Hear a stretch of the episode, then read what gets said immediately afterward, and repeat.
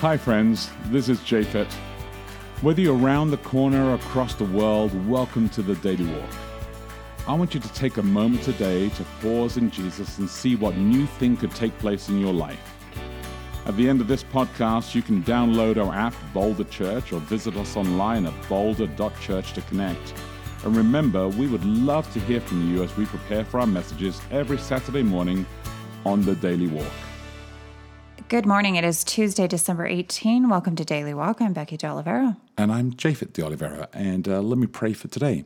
Heavenly Father, just again, thank you, Lord. Uh, thank you for uh, gathering us. Thank you for uh, bringing this moment where we get to read your word, and we ask for a blessing, uh, a blessing on this passage, a blessing as we process all that we are thankful for, all that uh, you drive through us, all that you've called us to.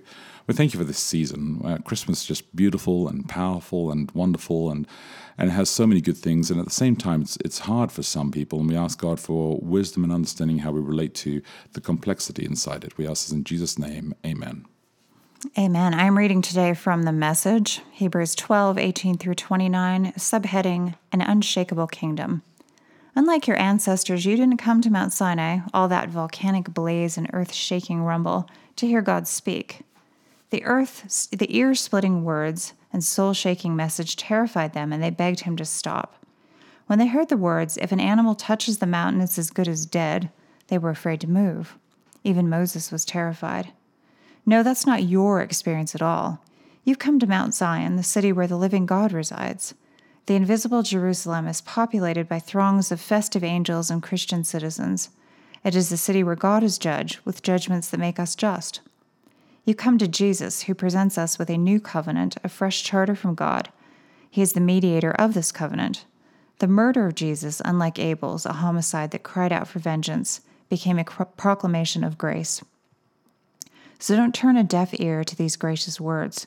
If those who ignored earthly warnings didn't get away with it, what will happen to us if we turn our backs on heavenly warnings?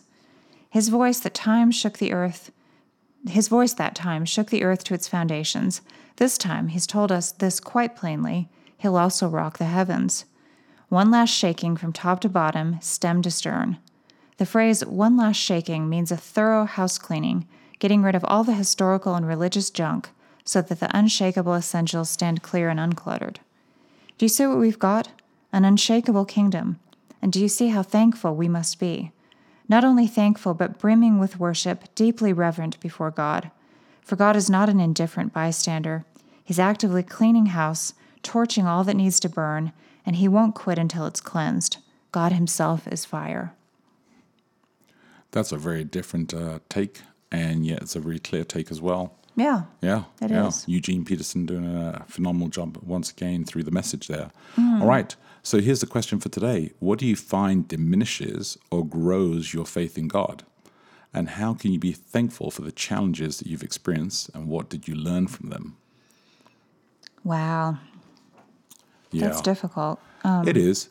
It is. And I think it's because, I mean, I agree it's difficult. I think it's difficult because to talk about what actually grows and what diminishes uh, really varies for every single person, first of all uh, because what maybe grows my faith could actually diminish somebody's faith. Well, and it's asking us personally, though, so everybody else out there could answer it their own way. Yeah, absolutely. Uh, what I think is hard about it is it can be hard to know in the short term. You know, first of all, what you've learned from a challenge and whether or not it's increased or diminished your faith. You don't know. I don't think you always know where you're at when you're dealing with with either good things or bad things.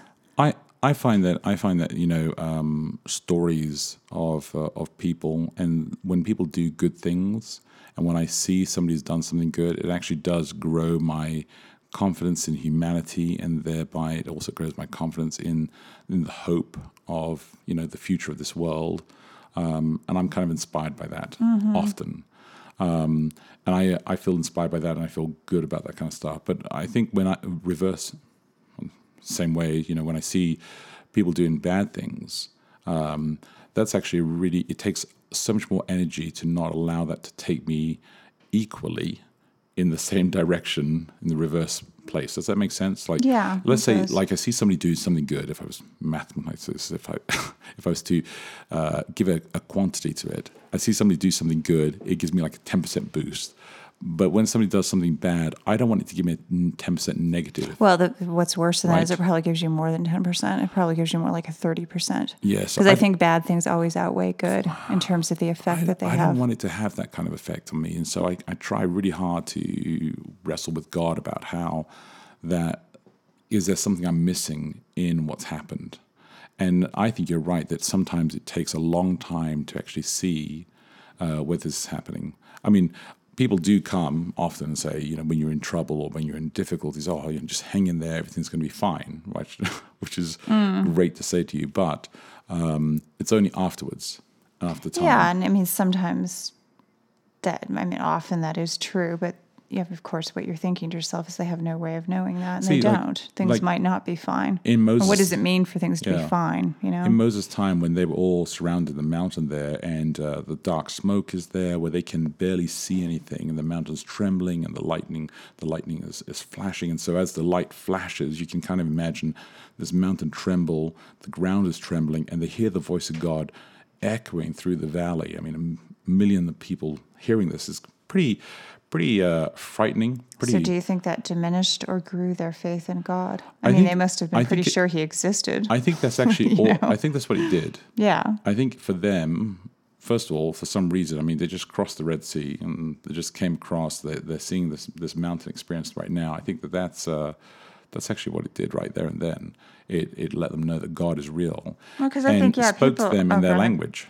people have at least two different issues with the existence of God. One would be whether or not he even exists in the first place. And then the second would be if he does, is he in fact benevolent? Is he like a friend, friend or foe? You know, so those are two different things, both of which would have to be answered. So maybe the scary voice answered the first one, but maybe not definitively the second and one. I don't know. And then when you talk about your friend, uh, and you talk about your friend, God being your friend, and then you're sitting down with someone who's actually suffering, and uh, and they want justice. What what do they want that friend to be? yeah. And that's when it becomes really complicated because Hmm. we want justice and we don't know what justice looks like for God we also in want our mercy. ways.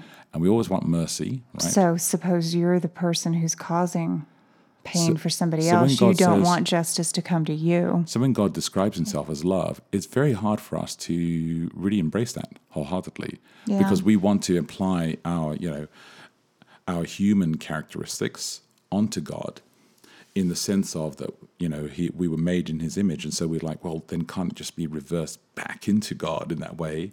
And, and we place all those onto him. And we're constantly, I believe, boxing God into this space rather than allowing God to be God and us to be human and and having this relationship with him and saying there are some things that are so complicated that we don't understand entirely that are, that are beyond us yet I think often I'll feel that things that grow my faith in God is looking back at life and seeing the way that things have fit together, have led in a certain direction. But sure I still have to say that that, because it's a human way of looking at your experiences and telling a story, that you make a choice to do that. You make a choice as to which details you pull out and how they fit together.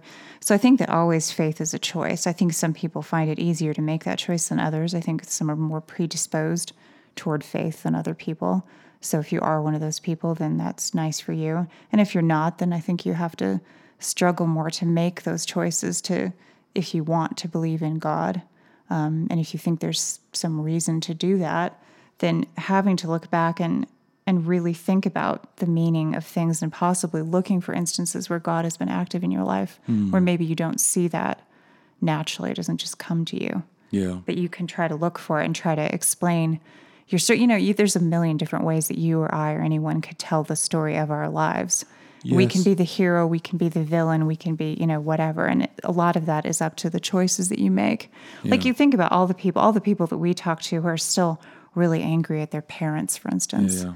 And I think that's an interesting narrative to have for your life that, you know, my parents messed me up in some way. You don't have to think of it that way. It's one way of looking at it. and i think about all the people this christmas who um, are not going to be able to be together because they're angry, estranged in some Mm-hmm. and. I and yeah. I and that's you know that's another tragic level uh, of issues that are going on as well in the world today. Uh, is that pepper spray? Yeah, it's really it's getting to me. Hey, um, look, let me just repeat the question one more time, um, and, uh, and then we'll wrap up for uh, today and have you guys think about this. So, uh, what do you what do you find diminishes or grows your faith in God, and how can you be thankful for the challenges that you've experienced, and what did you learn from them? Look after each other, live love, and uh, we'll connect tomorrow. Hey, thanks again for listening to the Daily Walk podcast today. If you remember, if you have any questions, reach out to us online at boulder.church. And if you can help support us, please feel free to give online at boulder.church forward slash give. Until next time, look after each other and live love.